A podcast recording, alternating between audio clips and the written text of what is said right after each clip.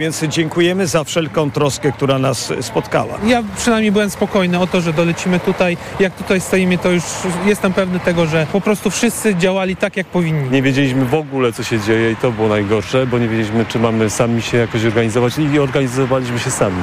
Myśmy tam koczowali od soboty od 12, prawie 4, 38 godzin. Z ambasady ktoś przyjechał dopiero w niedzielę o godzinie 13. I taka, taki brak informacji nawet na, na coś, co mamy robić, co się dzieje. Nawet jak przyszło do już y, do załatwienia samolotu, to też pojawi się bardzo późno, żeby cokolwiek nam powiedzieć. Cały czas było mówione zostać na lotnisku. Tam jest bezpiecznie. Żadnej wody, żadnej, no, ze strony ambasady żadnej pomocy de facto nie było. Do wczoraj. Nie wiem, czy to był konsul, czy to był, nie wiem, kto tam przyjechał, ale nie było. Przywieźli się na wczoraj tylko dwa kartony kanapek i tyle. Dobrej kanapki. Ale tam były dzieci. Tam były dzieci, także no, no nie było wesoło, powiem szczerze. Od soboty Słuchajcie, ja byliśmy... wam powiem tak, gdyby nie to, że naprawdę żeśmy uruchomili mnóstwo kontaktów, jakie tylko były, to zostawili nas na pastwę losu. Zostawili na pastwę losu, wszystko, a nie? Jabłoński Nagry- wyszedł do, do, do, Nagrywaliśmy do jakiegoś reportera i powiedział, że dziesiątka dzieci koczuje. No szok. Po prostu szok. Matrix. Oni żyją w jakimś Matrixie. Naprawdę nie było to za ciekawe. Wie pan co, jak lecą nad głową mi leciały rakiety i na czworaka uciekałem do schronu.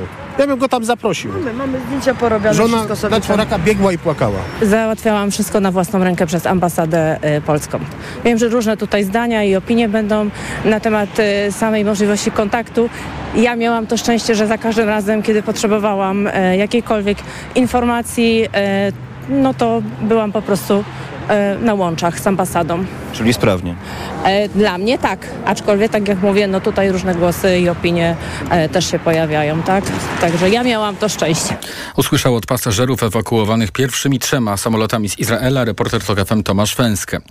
Sytuacja w Izraelu nadal jest napięta. Wiele linii lotniczych odwołało komercyjne loty do tego kraju, a wskutek ataku Hamasu i działań odwetowych Tel Awiwu e, do tej pory po obu stronach konfliktu zginęło co najmniej 1200 osób. Izrael ogłosił, że odzyskał już kontrolę nad przygranicznymi osiedlami, jednocześnie wprowadził blokadę strefy gazy, polegającą na odcięciu dostaw wody, żywności i prądu. Premier Benjamin Netanyahu zapowiedział na spotkaniu z burmistrzami e, miast, e, które najbardziej ucierpiały w tych atakach, że tu cytat, e, działania odwetowe przeciwko terrorystom ze strefy gazy dopiero się zaczęły, a izraelska odpowiedź na ataki zmieni Bliski Wschód, e, zapowiedział Netanyahu. W Izraelu wciąż trwają walki, a na całym świecie, innymi na Manhattanie, odbywają się propalestyńskie i proizraelskie protesty. Nie jestem przeciwko Izraelowi, nie jestem przeciwko Izraelczykom, sprzeciwiam się naruszaniu praw człowieka. My, Palestyńczycy i nasi sojusznicy w diasporze, solidaryzujemy się z Palestyną, popieramy prawo Palestyńczyków do stawiania oporu okupacji. Oni porywają małe dzieci, niemowlęta prosto z łóżek, używają ich w swojej grze, żeby uwolnić terrorystów. To szaleństwo, to nie jest XXI wiek. ONZ-owska Rada Bezpieczeństwa nie potępiła ataku Hamasu, o co y, apelowali y, Amerykanie, no bo y, przeciwko temu byli Rosjanie. A ten właśnie atak Hamasu według komentatorów to jest największa porażka Izraela od 1973 roku, gdy Izraelczycy dali się zaskoczyć Egipcjanom i Syryjczykom. Hamas, jak donosi Reuters, przygotowywał się do tego ataku przez dwa lata. Do ćwiczeń zbudował nawet makietę izraelskiego osiedla. Równocześnie palestyńska organizacja miała zwodzić Izraelczyków, że wcale nie chce wojny. O znaczeniu tego ataku mówił rzecznik sił obronnych Izraela, podpułkownik Jonathan Kornikis. Nigdy wcześniej tak wielu Izraelczyków nie zginęło jednego dnia. Porównując ostatnie wydarzenia do historii USA, to 11 września i Pearl Harbor w jednym. Premier Izraela przekazał dzisiaj, że wojna będzie długa i trudna. O tym, jak sytuacja może się potoczyć dalej, mówił w TOK FM były ambasador Polski w Izraelu Maciej Kozłowski. E, Przestrzegał nasz gość między innymi przed najtragiczniejszym w skutkach scenariuszem, czyli zmasowanym atakiem na strefę gazy. ten atak trwa, ale on nie może być aż tak masowy, no bo jest niebezpieczeństwo, że ucierpią zakładnicy, którzy zapewne są w tej chwili używani jako żywe tarcze. A obawy dotyczą też możliwej reakcji świata muzułmańskiego. Obraz setek, a może nawet tysięcy palestyńskich dzieci, kobiet zakrwawionych będzie we wszystkich gazetach i telewizjach całego Bliskiego Wschodu, czy szerzej świata islamskiego. A to zdaniem dyplomaty mogłoby doprowadzić na przykład do serii zamachów terrorystycznych. Do tego tematu, a to z pewnością dzisiejszy temat dnia, jeszcze wrócę w rozmowie z doktorem Karolem Wilczyńskim, znawcą kultury arabskiej, który prowadzi zajęcia z zakresu migracji na Uniwersytecie Jagiellońskim. Podsumowanie dnia w Radiu TOK FM. To już dzisiaj o godzinie 18.30, więc y, za dokładnie 21 minut y, debata, jedyna taka właściwie w tej kampanii wyborczej z udziałem liderów, no z wyjątkiem jednego, z wyjątkiem Jarosława Kaczyńskiego. O 18.30 w rządowej telewizji zobaczymy debatę, w której udział wezmą m.in. Donald Tusk i Mateusz Morawiecki. A w tej sprawie już teraz łączymy się z reporterem TOK FM Wawrzyńcem Zakrzewskim. Witaj. Dobry wieczór. No to powiedz, e, jak to będzie z tą debatą w ogóle? Przy Woronicza czy przy Wale Międzyszyńskim? Bo dzisiaj opozycja właśnie wskazywała na możliwą zmianę planu, nieprzewidzianą no, w porozumieniu w tej sprawie. Tak, od rana najpierw były to plotki, a potem już ostatecznie mm, rzecznik Platformy Obywatelskiej Jan Grabiec oraz posłowie tejże partii mówili o tym, iż dochodzą do nich takie informacje, iż telewizja rządowa miałaby zmienić miejsce tej debaty i że debata nie miałaby się odbyć tak, jak było ustalane e, przy, w studiu e, ATM na Wale Międzyszyńskim, tylko na Woronicza. Mówili o tym, że na Woronicza powstaje mm, podobne studio jak to w, na Wale Międzyszyńskim, przy czym na Woronicza miałoby się znaleźć miejsce dla publiki, która nie była przewidziana w tym scenariuszu, który został uzgodniony wspólnie z, ze sztabami wszystkich e, partii.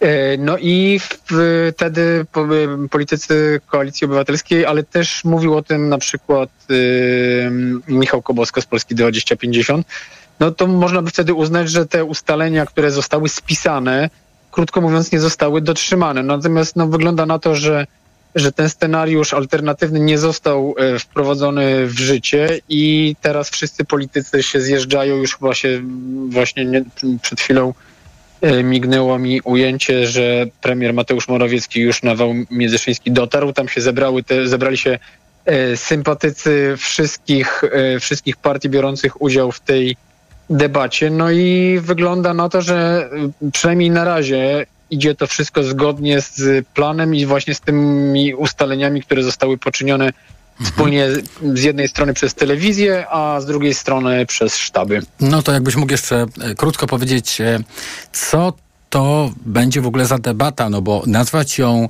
e, w taką, taką debatą, która jest e, transparentna i daje wszystkim równe prawa, no to nie można tej debaty w ten sposób nazwać. No nie, nie, no to chyba nikt nie ma wątpliwości co, co do tego, jak to, jak to będzie wyglądało. Yy, wiadomo jest, że telewizja nazywana niegdyś publiczną, e, jest teraz tubą propagandową partii rządzącej. Wiadomo jest, że e, prowadzący, wśród których jest na przykład z, znany z różnych mniej lub bardziej barwnych występów Michał Rachoń, że to nie są dziennikarze obiektywni i to w ogóle niektórzy mieliby być może problem z nazwaniem E, tych pracowników TVP dziennikarzami. E, wiadomo, że będą występowali e, w jednym, że tak powiem, po jednej stronie z premierem Mateuszem Morawieckim. Pytania też ciężko mi byłoby uwierzyć, że nie zostały skonsultowane z, z Nowogrodzką. Tak więc no, ta debata będzie ciężko, to, znaczy niektórzy mówią, że to nawet w ogóle nie będzie debata, tak, bo Jeden z dziesięciu bardziej. Na przykład, takie Uczestnicy na przykład nie będą, nie będą mhm. mogli między sobą wymieniać, nie, mogliby, nie będą mogli ze sobą dyskutować, pytać siebie nawzajem i tak dalej, i tak dalej. Tak więc no wiadomo, że warunki gry są y, nierówne, natomiast wydaje mi się, że tak czy inaczej dobrze się stało, że opozycja nie odpuściła i stawiła się i mam nadzieję, że y, będzie w stanie swoje, y, swoje zdanie w, i swoje odpowiedzi tak czy inaczej przekazać widzom telewizji publicznej. No, zobaczymy, jak to będzie wyglądało już za 18 minut.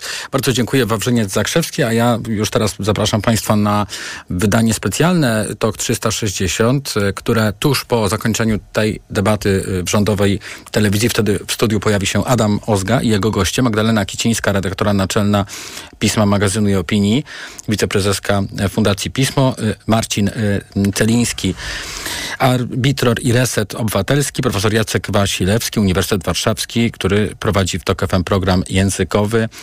To po godzinie 19.30. TOK 360. Już tylko sześć dni pozostało do wyborów, a zatem na działania związane z kampanią czasu już jest coraz mniej. O współpracy z prezydentem Andrzejem Dudą po ewentualnej wygranej w niedzielnych wyborach parlamentarnych y, środowisk opozycyjnych mówili dzisiaj właśnie ich przedstawiciele i zgodnie twierdzą, że chcą z głową państwa współpracować, a nie się kłócić. Jak pokazuje y, historia, taka kohabitacja jest możliwa. Mówi o tym politolog profesor Rafał Chwedoruk. Jeśli Aleksander Kwaśniewski i Jerzy Buzek, kiedy to AWS i SLD były dwoma biegunami polskiej polityki, zdołali współistnieć, to teraz też nie powinno być aż tak źle. Andrzej Duda jest politykiem, który będzie musiał liczyć na jakąś przyszłość. A ta, jak przekonuje Michał Kobosko z Polski 2050, może być uzależniona od dobrych relacji z nowym rządem. Prezydent jest blisko zakończenia swojej drugiej kadencji, zakończenia prezydentury, ale przecież nie zakończenia życiowej kariery. Słyszymy o jego planach międzynarodowych. Żeby cokolwiek zrobić, osiągnąć, będzie potrzebował poparcia rządu. No takie są realia. Także przedstawiciele Lewicy i Koalicji Obywatelskiej przekonują, że mają plan na najbliższe dwa lata ewentualnej współpracy z Andrzejem Dudą. Z kolei Prawo i Sprawiedliwość straszy, że po przejęciu władzy przez opozycję będziemy mieli w Polsce anarchię i kłótnie z Pałacem Prezydenckim. W czasie kampanii wyborczej wielu kandydatów decyduje się na reklamy wyborcze na y, banerach, czy też w postaci banerów, y, albo plakatów y, w przestrzeni publicznej.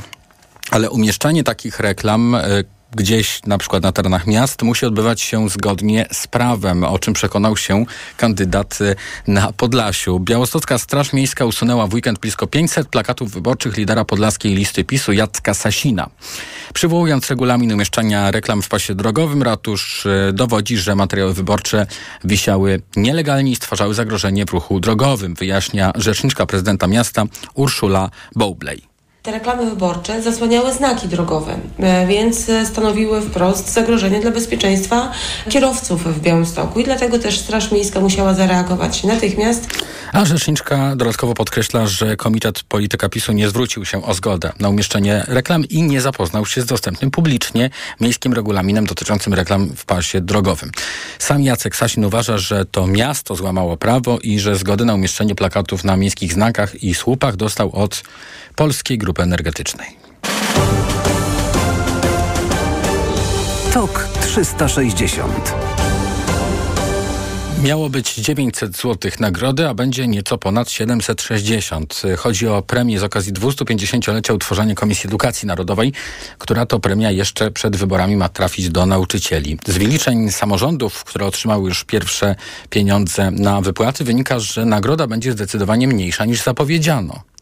O szczegółach tej sprawy teraz reporter TOK FM Krzysztof Horwat.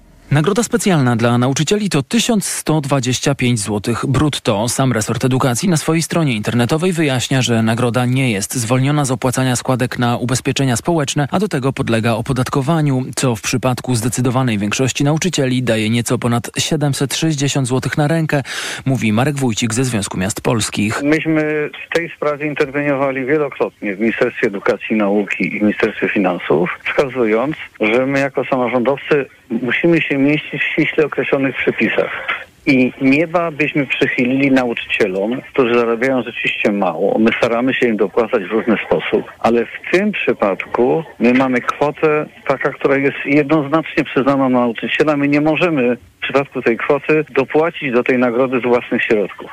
Mamy do wydania te pieniądze na ściśle określony cel. Niecałe 900 zł trafi jedynie do nauczycieli, którzy nie skończyli 26 lat, bo są zwolnieni z podatku dochodowego. Wiarygodność pana ministra jest na poziomie zerowym. Komentuje prezes Związku Nauczycielstwa Polskiego Sławomir Broniarz. Pan minister obiecywał, że każdy nauczyciel będzie miał no minimum 900 zł i okazuje się, że otrzyma 760. Pan minister zapowiadał, że oto będziemy mieli jako nauczyciele komputery, 2,5 tysiąca Teraz okazuje się, że tylko nauczyciele klasy 4-8, a nie edukacja wczesnoszkolna i nie szkoły średnie. Pan minister zapowiadał przywrócenie do życia e, rozwiązań emerytalnych opisanych w karcie nauczyciela. Znowu okazało się, że tylko trzy roczniki to na zupełnie różnych zasadach. Według Broniarza taka jednorazowa nagroda tuż przed wyborami nie zmieni sytuacji finansowej nauczycieli. Potrzebne są podwyżki. Zarówno z kwoty 760, 900, jak i z każdej innej kwoty nauczyciele mówią, że nie mogą być zadowoleni, jeżeli temu towarzyszy taki y, kontekst o takim posmaku politycznym. Jeżeli y, w Sejmie leży ustawa, której pani marszałek nie chciała procedować, która mówi o 20% wzroście wynagrodzenia, a daje nam się jakieś 760 zł takiej kiełbasy wyborczej, to ta kiełbasa ma raczej posmak jadu kiełbasianego, aniżeli dobrego wyrobu kulinarnego. Nagroda powinna trafić do nauczycieli do końca tygodnia. O czym informował reporter TOK FM Krzysztof Chorwat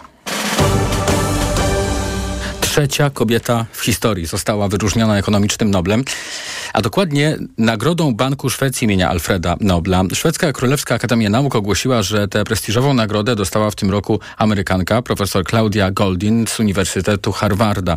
Nagrodę dostała za badania na temat sytuacji kobiet na rynku pracy. A Nagroda Nobla z ekonomii jest jedyną niewymienioną w testamencie Nobla. Została ustanowiona w 1968 roku. Właściwie no, nie do końca jest to Nagroda Nobla, tylko e, nadano jej taką specjalną nazwę, że to jest e, Nagroda Banku Szwecji imienia Alfreda Nobla, co właśnie wynika z tego, że takiej nagrody w testamencie nie było, a jak widzimy jest to nagroda, która jest potrzebna, a do tej e, decyzji, tegorocznej decyzji Komitetu w sprawie tej nagrody, Komitetu Noblowskiego, jeszcze będę wracał w TOK 360. E, moją i Państwa gościnią będzie dr Ewa Rumińska-Zimny, ekonomistka, wykładowczyni Gender Studies w Polskiej Akademii Nauk, to jednocześnie ekspertka ONZ i instytucji europejskich w zakresie roli kobiet w gospodarce. TOK 360 już teraz pora na ekonomiczne podsumowanie dnia. Ekonomia 360. Wojciech Kowalik, tegoroczny ekonomiczny Nobel za badania na temat sytuacji kobiet na rynku pracy. Komitet Noblowski Królewskiej Szwedzkiej Akademii Nauk przyznaje go amerykańskiej ekonomistce Claudii Goldin z Uniwersytetu Harvarda. Laureatka innymi wykazywała powody istnienia tzw. Luki płacowej, czyli różnicy między zarobkami kobiet i mężczyzn zatrudnionych na tych samych stanowiskach.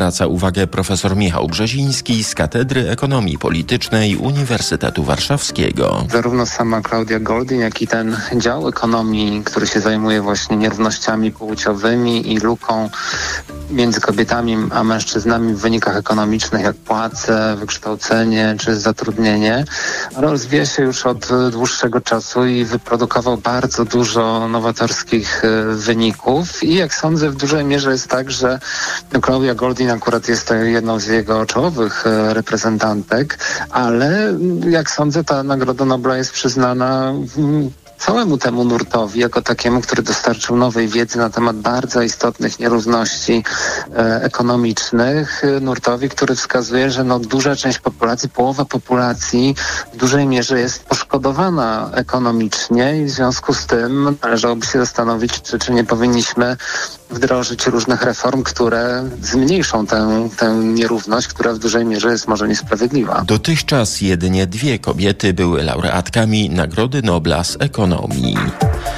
Ropa naftowa dziś w górę w reakcji na wydarzenia w Izraelu. Nie są to jednak duże wzrosty i najprawdopodobniej, zdaniem ekspertów, są tylko przejściowe.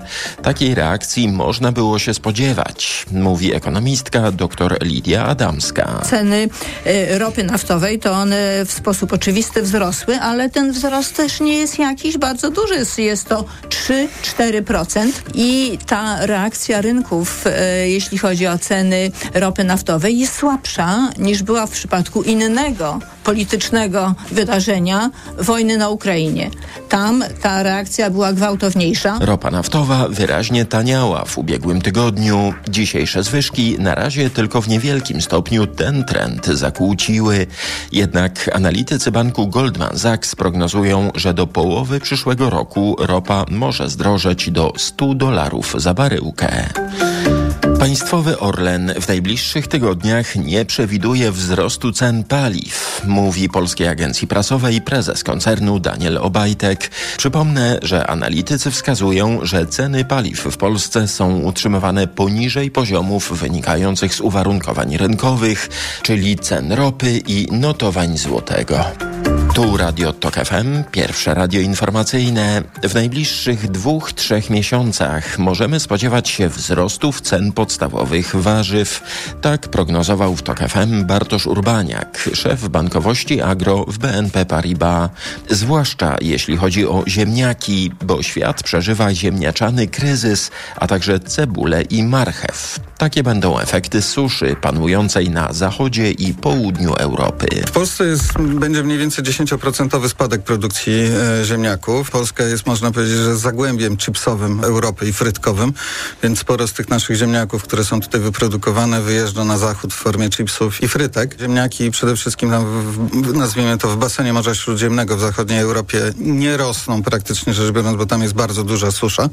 No to e, Polska zaczyna być takim e, głównym źródłem dostarczenia jakościowych, jakościowych ziemniaków. Będzie drożej, spodziewamy się, no miejmy nadzieję, że nie e, wzrostu w procentach, ale takiego wzrostu typu 90% cen ziemniaków można się spodziewać. Pozostałe warzywa takie z gleby, takim wyznacznikiem to jest głównie cebula i marchew i tu się spodziewamy niestety, że te wzrosty cen będą nieco większe właśnie przez to, o czym powiedziałem, czyli susza e, w krajach Europy Zachodniej. Z tego samego powodu rosną ceny pszenicy durum, więc w Europie już zaczęły drożeć wytwarzane z niej makarony.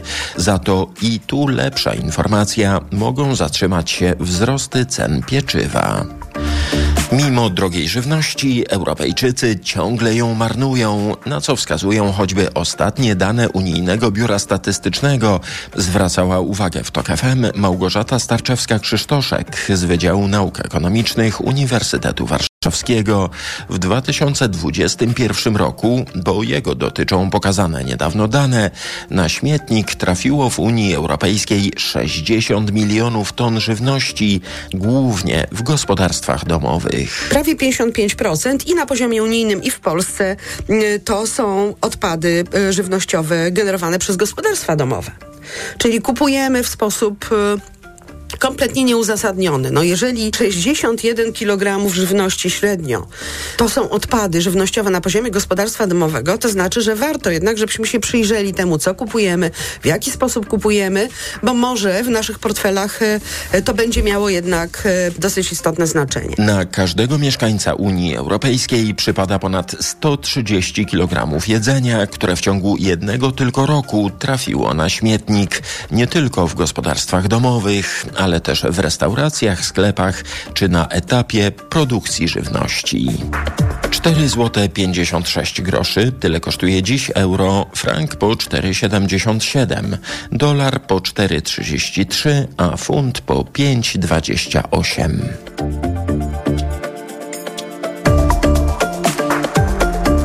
Ekonomia 360.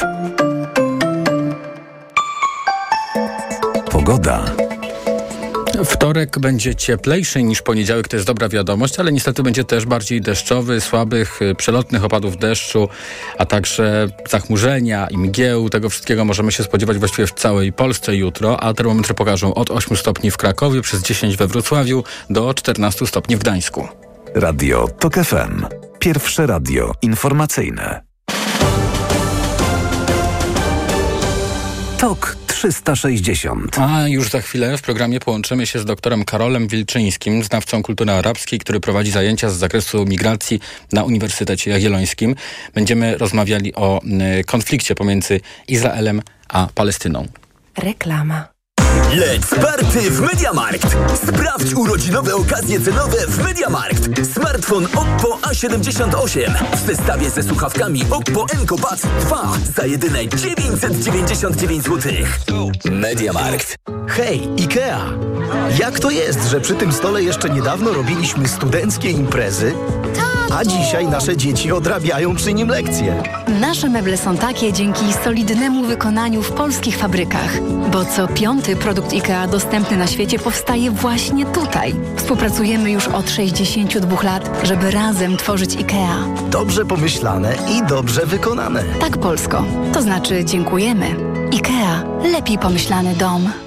O, masz łupież. A czy wiesz, że jego najczęstszą przyczyną są grzyby? Właśnie dlatego zastosuj szampon leczniczy Zoxin Med, który zwalcza aż 11 rodzajów grzybów. Którykolwiek z nich zaatakuje skórę twojej głowy, Zoxin Med będzie właściwym rozwiązaniem. Zoxin Med, twój lek na łupież. Zoxin Med 1 ml zawiera 200 mg ketokonazolu. Przeciwwskazania nadwrażliwość na którąkolwiek substancję. Przed użyciem zapoznaj się z treścią lotki dołączonej do opakowania bądź skonsultuj się z lekarzem lub farmaceutą, gdyż każdy lek niewłaściwie stosowany zagraża twojemu życiu lub zdrowiu. Zakupy robię w Lidlu, bo to się opłaca. Już od poniedziałku, z okazji Dnia Nauczyciela, żeby osłodzić szkolne godziny, wybrane praliny drugi tańszy produkt aż 60% taniej. A dodatkowo sercarski w plastrach XXL. Cena przed obniżką 14,99 za opakowanie 500 gramów. A teraz z kuponem Lidl Plus drugi produkt aż 52% taniej. Tylko 10,99 za opakowanie przy zakupie dwóch. Szczegóły promocji w aplikacji Lidl Plus. Dla takich oszczędności zakupy robię w Lidlu. Na odporność od dawna stosowałem witaminę C w dawce 1000 mg, a teraz zmieniłem swój produkt na Rutina C Max C1000. Nie zmieniłem dawki witaminy C, ale wzmocniłem orutozyt i uznane składniki wspomagające odporność. Suplement diety Rutina C Max C1000 w jednej tabletce zawiera aż 1000 mg witaminy C, a do tego rutozyt i sprawdzone substancje wspierające odporność, cynk, selen i witaminę D3. Rutina C Max C1000 to połączenie dwóch świetnych sposobów na odporność. Rutina C Max C1000. Odporność na potęgę. Aflofarm. Przeceny na urodziny w Media Expert. Na przykład Smart TV Philips 55 cali w super cenie za 2499 zł. iPhone 13 128 giga niebieski. Najniższa cena z ostatnich 30 dni przed obniżką 4200 zł. Teraz za jedyne 3699 z kodem rabatowym taniej o 500 zł. Włączamy niskie ceny. A teraz pytanie do publiczności. Jaka jest główna nagroda w milionerach? Otóż nie. Do wygrania są teraz aż 2 miliony złotych. Podwajamy stawkę i gwarantujemy podwójne emocje. Milionerzy. Oglądaj już dziś o 20.55 w TVN. Kochanie, biegnę po Zosie, niedługo wrócimy. A ja biegnę po mistrzostwo. Najlepiej jesienią? Na Allegro mają. A do tego bieżnie do domu i na siłownię z gwarancją najniższej ceny. Szczegóły na gwarancja.allegro.pl Allegro. Reklama. TOK 360 Co najmniej 1200 osób do tej pory zginęło po obu stronach konfliktu, konfliktu pomiędzy Tel Awiwem a organizacją terrorystyczną Hamas. Na bieżąco śledzimy te wydarzenia, bo zarówno walki nadal trwają i wojna, jak zapowiada izraelski premier, będzie jeszcze długo trwała, no, jak i organizowane są w dalszym ciągu akcje ewakuacyjne. Między innymi Polacy są z Izraela ewakuowani. A na temat sytuacji w, zarówno w Izraelu, jak i w autonomii palestyńskiej będę rozmawiał z doktorem Karolem Wilczyńskim, znawcą kultury arabskiej, który prowadzi zajęcia z zakresu migracji na Uniwersytecie Jagiellońskim. Dzień dobry, witam w Radiu Tok FM. Dzień dobry, bardzo dziękuję za zaproszenie. Na wstępie chciałem pana zapytać o to,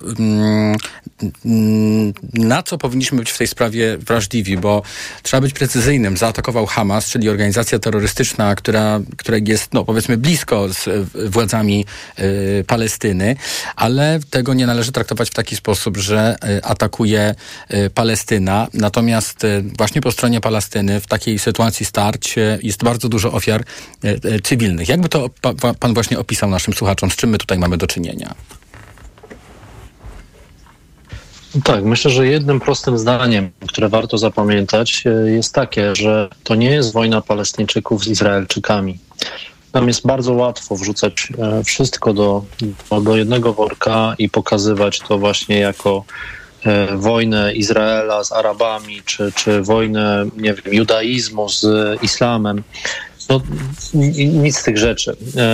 Wojnę rozpoczął Hamas, czy tę aktualną wojnę, bo, bo ta wojna tak naprawdę zaczęła się w 1948 roku wraz z powstaniem państwa Izraeli de facto no, nie została zakończona. Natomiast e, ta przemoc i, i, i te, te, te, bestialstwa, które mają miejsce, no one, e, one zostały rozpoczęte e, przez Hamas, który jest partią, który w, no w tej europejskiej narracji, izraelskiej narracji jest przedstawiany jako grupa mm, terrorystyczna, jest zupełnie inaczej widziany po stronie palestyńskiej. Hamas przejął władzę w 2006 roku w strefie gazy, który też, która też jest, nie jest częścią E, autonomii palestyńskiej i władze autonomii palestyńskiej nie mają władzy ani nad strefą gazy, ani nie mają kontroli nad tym, e, co robi Hamas. Także to zdanie, to nie jest wojna Palestyńczyków z Izraelczykami. Myślę, że że to jest taka, e, taka podstawa. Jak wygląda sytuacja humanitarna w strefie gazy w kontekście takich e, zmasowanych ataków? E, no, pewnie jej do końca nie znamy, bo to wszystko trwa i się dzieje na, na gorąco, ale biorąc pod uwagę potencjał państwa izraelskiego, państwa Izrael, a takiego bytu, jakim jest strefa gazy, no to chyba coś możemy tu powiedzieć. Tak. Znaczy, y, druga rzecz, którą warto oczywiście podkreślić, to nie ma żadnego usprawiedliwienia dla bestialstwa, zbrodni wojennych, które popełniają bojownicy Hamasu w tym momencie.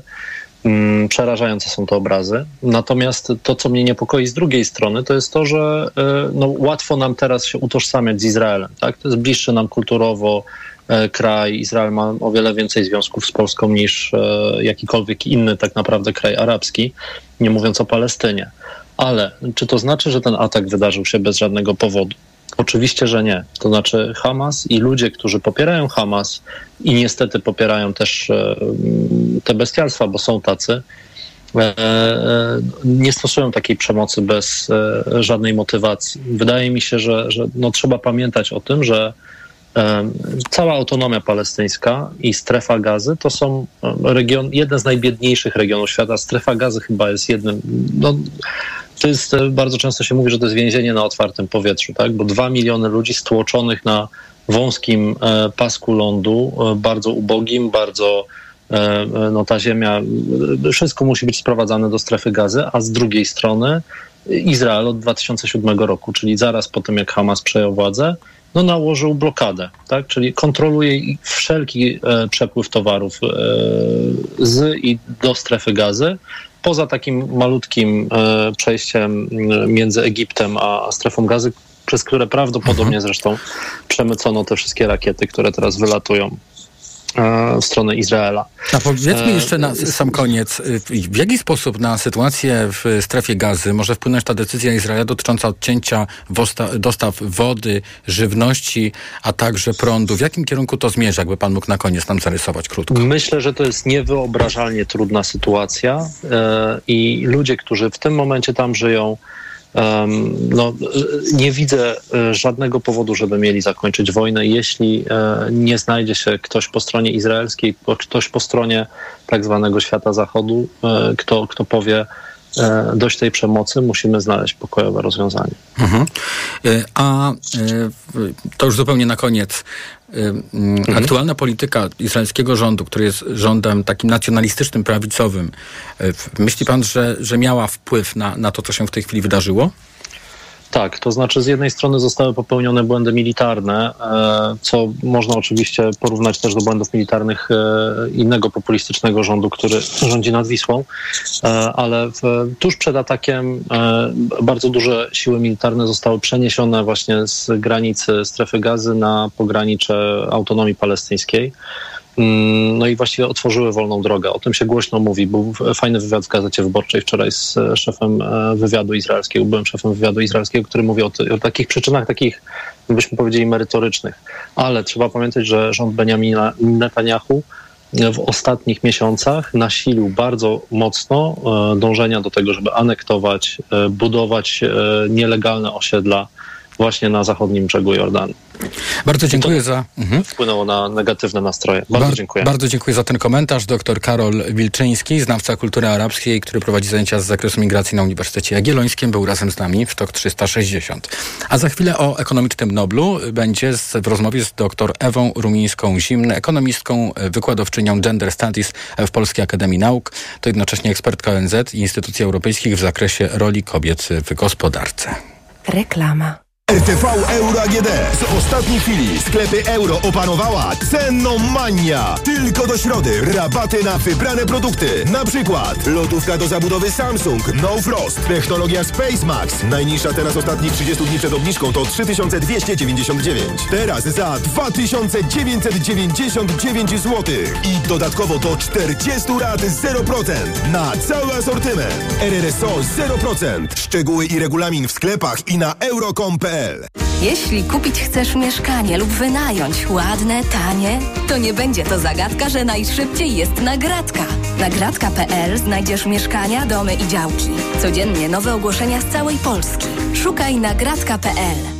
Podążaj za sercem i odkryj hity cenowe Pepko. Modne i ciepłe bluzy Sherpa z bohaterami Disneya. Dla dorosłych 50 zł, a dla dzieci już od 20 zł.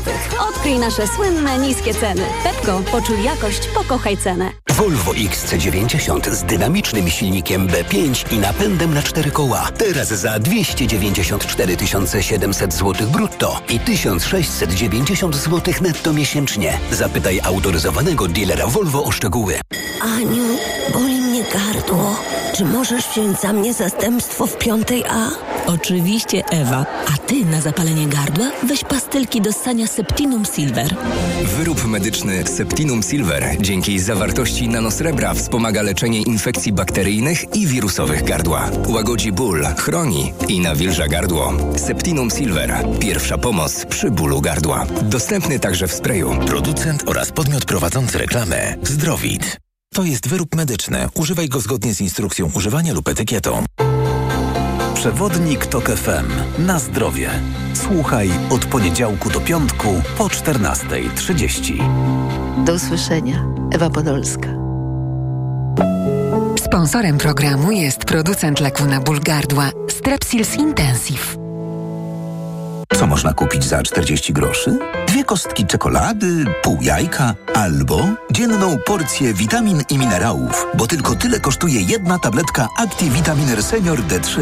Suplementy diety ActiVitaminer Senior D3 to witaminy i minerały wzbogacone aż o 2000 jednostek witaminy D3, tak potrzebnej jesienią i zimą. ActiVitaminer Senior D3 znajdziesz w swojej aptece w bardzo dobrej cenie. Witamina D pomaga w prawidłowym funkcjonowaniu układu odpornościowego. Aflofarm. Więcej na vitaminer.pl. Lidl obniża ceny najczęściej kupowanych produktów w Polsce o połowę. Wiemy, co Polacy kupują najczęściej. Dzięki niezależnym badaniom CPSGFK. Na ich podstawie wybraliśmy produkty, które z aplikacją Lidl Plus kupisz za połowę ceny. Pepsi 2 litry, najniższa cena z 30 dni przed obniżką 9,49. Teraz 50% taniej, 4,74 za butelkę. A parówki berlinki 250 gramów, cena przed obniżką 5,78. Teraz 50% taniej, 2,89. Szczegóły w aplikacji Lidl Plus i na www.lidl.pl.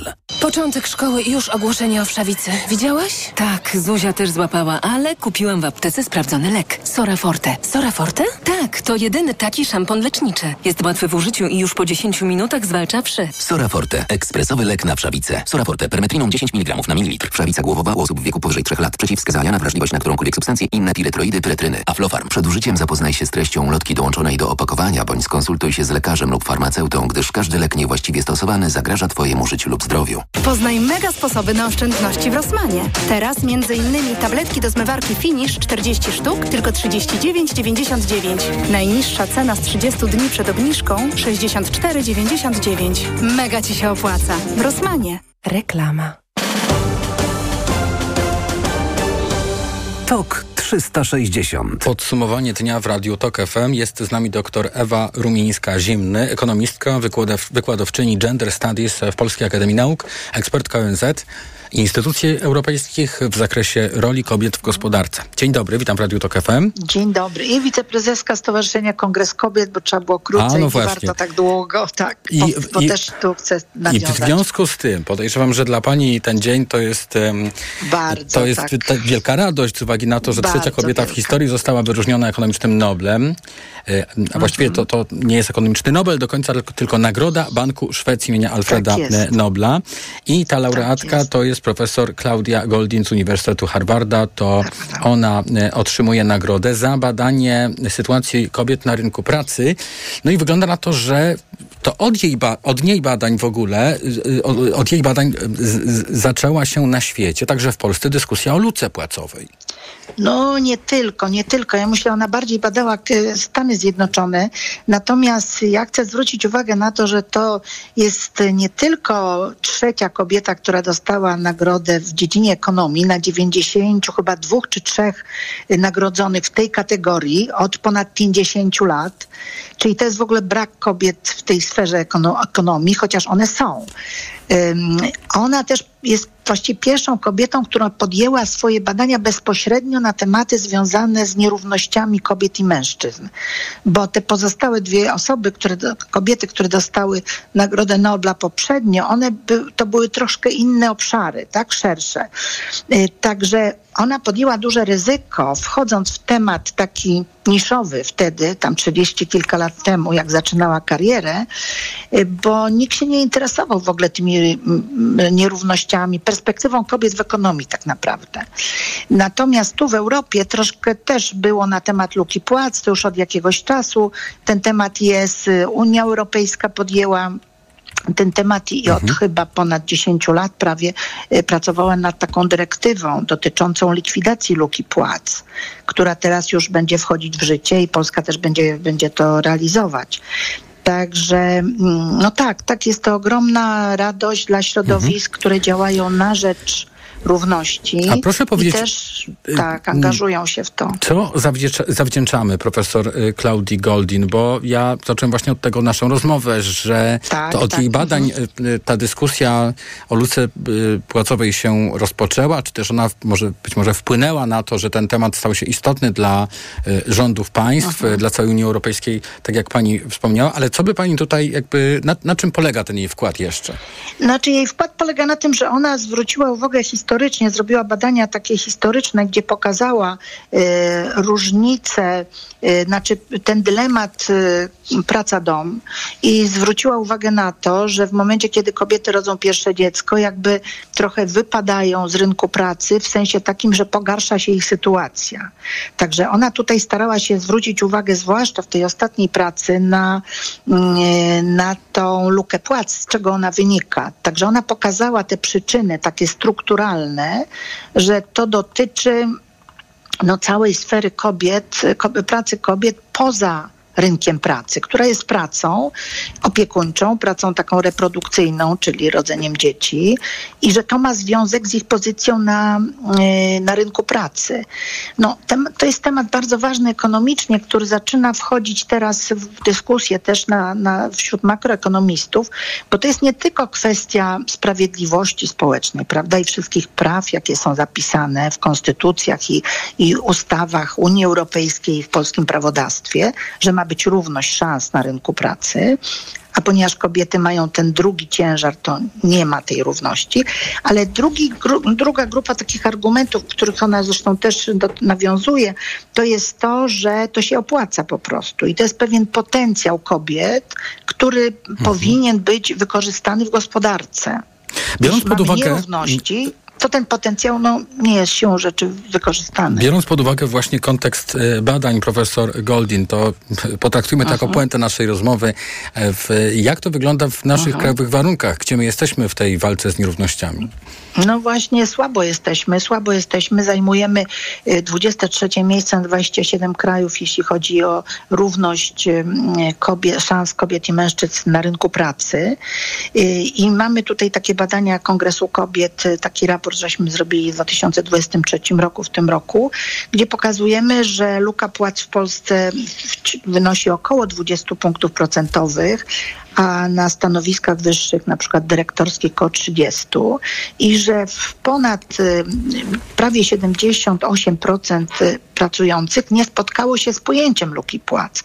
Czyli co, mamy sytuację, że luka płac jest, ona jest jakby no, nieprawna, jest przestępstwem według świat, w świetle tych naszych prawa pracy i w ogóle ustaleń Unii Europejskiej. No, a pracujący z drugiej strony tego nie, nie, spotkali się z tym pojęciem. No jednym z problemów jest y, brak jawności płac i brak informacji na temat wielkości luki płac w przedsiębiorstwach. No bo trudno dochodzić swoich praw w momencie, kiedy nie wiemy, jaka ta różnica jest w instytucji, w której pracujemy. Więc myślę, że to mhm. da impuls, te, ta nagroda y, Noblowska w dziedzinie ekonomii, do tego, żeby na poważnie zająć się tą kwestią, no i rozpocząć no, też taką publiczną dyskusję. To już co będziemy e, robić, zadanie, zapraszam też na... To już zadanie tak. dla, dla polityków, a mamy kampanię wyborczą, więc warto no, mam nadzieję, poszukać dlatego, w programach wyborczych niestety... tego typu postulatów. Bardzo tak, dziękuję muszę... pani. Dziękuję bardzo, dziękuję. Doktor Ewa Rumińska, zimna ekonomistka, wykładowczyni Gender Studies Polskiej Akademii Nauk była razem z nami w podsumowaniu dnia, mm, a dzisiaj e, we wspomnieniach ostatnich ośmiu lat rządów Zjednoczonej Prawicy Adam Ozga w kolejnym z cyklu swoich felietonów dociera do roku, w którym e, zaczynają mieszać się historia i teraźniejszość. Ostatnich osiem lat. A nie mówiliśmy, na początku 2022 było trochę wypominania, że wprowadzanie zmian podatkowych w pośpiechu przed końcem roku to nie był najlepszy pomysł. W takim okresie przejściowym gdy wchodzi duża nowa reforma, takie e, pewne zmiany pe, mogą być e, nieodpowiednio wdrożone lub e, pewne nieścisłości również legislacyjnie wychodzą, za co też chciałem w tym miejscu przeprosić te osoby, które, e, które spotkały się z takimi e, chwilowymi podkreślam chwilowymi, ale mimo wszystko niedogodnościami. I choć jeszcze przez chwilę słuchaliśmy zapewnień o zaletach niezwykle skomplikowanej ulgi dla klasy średniej, to ostatecznie PiS z Polskiego Ładu się wycofał, zastępując go nowym programem pod nieco mylącym hasłem niskie podatki. Początek 2022 roku to również czas, w którym dobrze wiedzieliśmy, kto podsłuchuje i inwigiluje, nawet jeśli początkowo nie chciał się do tego przyznać. Podstawowa e, sprawa, żeby nie e, nie wejść w tą spiralę fake newsów. Celem inwigilacji Pegasusem był m.in. Krzysztof Brejza, który prowadził kampanię opozycyjnej Koalicji Obywatelskiej w wyborach. A że sądy w Polsce przeklepują wnioski o kontrolę operacyjną właściwie hurtowo, to gdy już nie dało się zaprzeczać, można było użyć argumentu takiego. Jeżeli sąd udzielił takiej zgody, sąd, niezawisły, niezależny sąd to ewentualne działania mogą być zastosowane. W sprawie Pegasusa miała powstać nawet komisja śledcza w Sejmie, ale temat ostatecznie upadł, gdy 22 lutego 2022 roku Rosja rozpoczęła pełnoskalową inwazję na Ukrainę.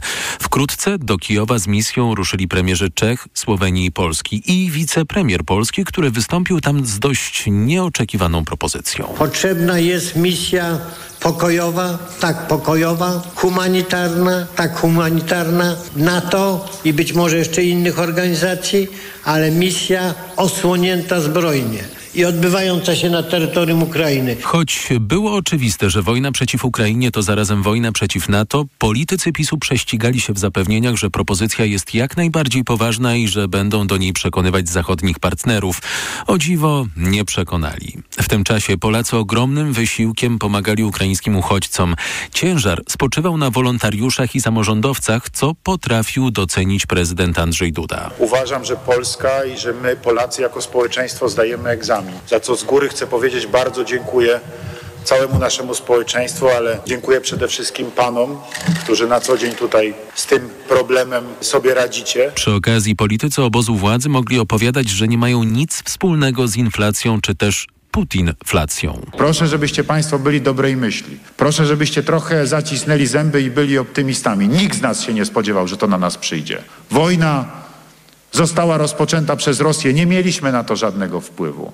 Ceny rosną, też nie mamy na to żadnego wpływu. Musimy to jakoś przetrzymać. Proszę Państwa, żebyśmy byli razem i żebyśmy byli silni. W sprawie inflacji byliśmy też konsekwentnie utwierdzeni, że jesteśmy w nawet dowcipnych, ale niekoniecznie dobrych rękach. Pojawią się przed Państwem jako jastrząb.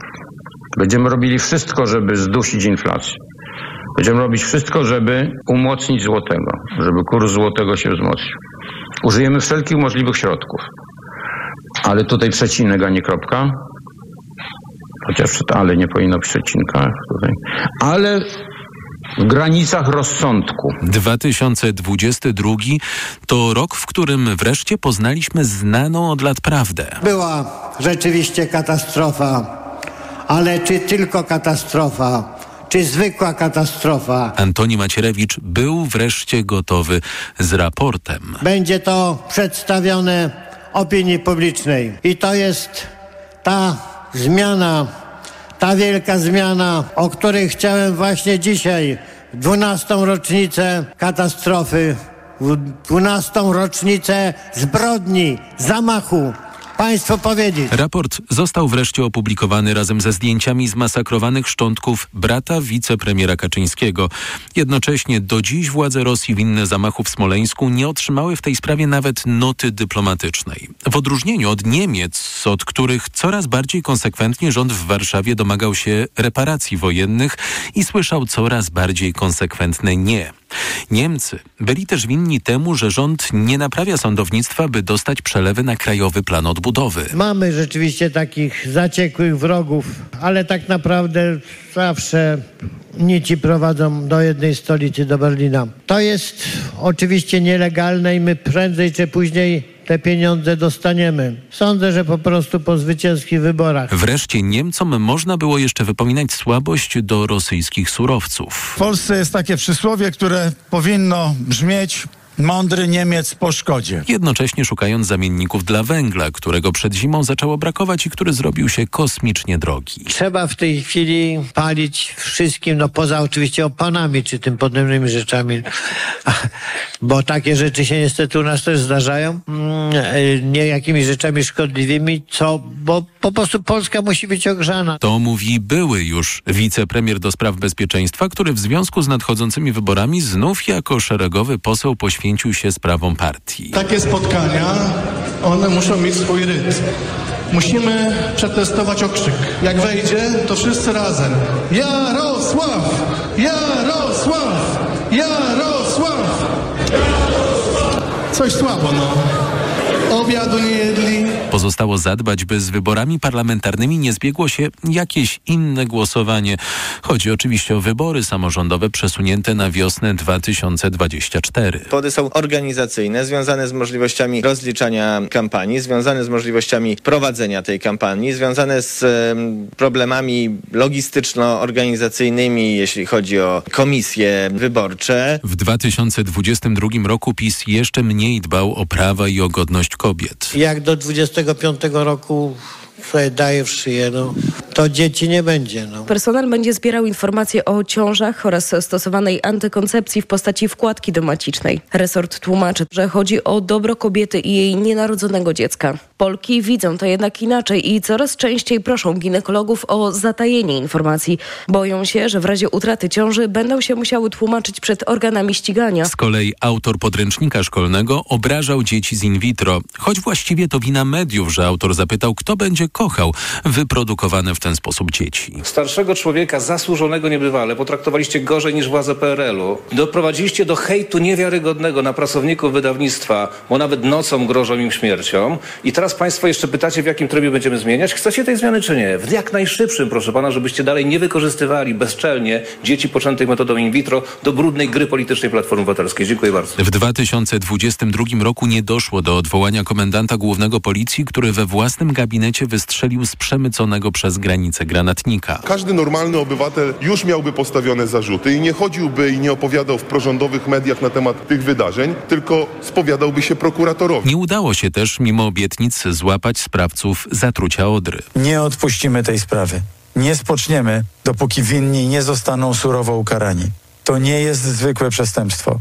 Szkody zostaną z nami na całe lata. Rząd ogłosił w końcu, że katastrofa ekologiczna na Odrze miała podłoże naturalne. Niespełna pół roku później na łamach Łączy nas Piłka dał podłoże zaprzeczeniu tego hasła i katastrofie wizerunkowej reprezentacji po mundialu w Katarze. Będziecie na pewno dawali się wszystko, a my tu z panem trenerem zapewnimy, żeby jak się uda, to żeby była bardzo naprawdę dobra nagroda. Do zobaczenia w mistrzostwach. Wszystkiego dobrego. Ostatnich 8 lat.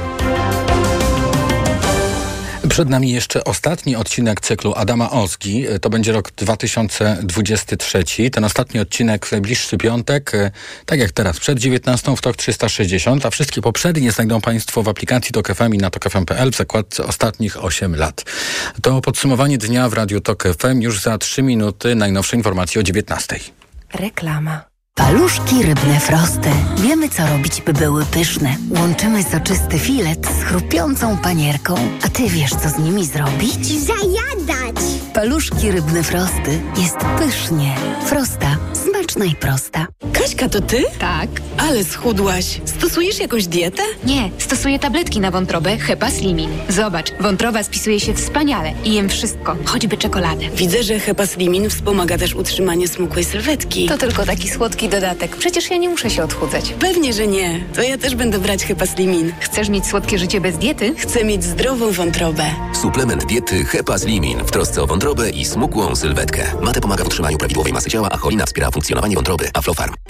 Panie doktorze, moje dzieci znowu kaszlą. Nic dziwnego. Dzieci w Polsce wdychają najbardziej zanieczyszczone powietrze w Europie, co powoduje u nich alergię, astmę, problemy ze skupieniem, a nawet nowotwory. No to co zwykły rodzic może z tym zrobić? Trzeba domagać się od władz odnawialnych źródeł energii, a nie dotowania brudnych paliw takich jak węgiel czy ropa, które powodują te zanieczyszczenia. Lepiej zapobiegać niż leczyć? Otóż to. Najbardziej narażone na negatywne skutki złej jakości powietrza są dzieci. Nie ignoruj. Szczegóły na rodzice dla klimatu org. Ból zatok jest spowodowany zaleganiem nadmiernej wydzieliny. Jest prosty sposób, żeby się jej pozbyć. Irigasin to jest wyrób medyczny. Używaj go zgodnie z instrukcją używania lub etykietą. Irigasin szybko oczyszcza zatoki, wypłukując wydzielinę i gromadzące się w niej bakterie. Ucisk w zatokach znika, a to przynosi ulgę w bólu. Nie znam szybszego sposobu na walkę z bólem zatok niż Irigasin. Irigasin. Natychmiastowa ulga dla zatok. Oczyszczanie, nawilżanie, zmniejszanie obrzęku śluzówki nosa. Aflofarm. Kochanie, coś mnie bierze. Czy mamy witaminę C? Ale tę naturalną, grinowita acerolę. Mamo, jest grynowita acerola? Często słyszę te pytania, bo moja rodzina uwielbia tabletki do ssania Greenowita Acerola. Dlaczego? To suplement diety z witaminą C w 100% naturalną. Zawiera ekstrakt z aceroli, który wspiera odporność mojej rodziny. Dodatkowo nie zawiera cukru i jest przypyszna. Greenowita Acerola. Odporność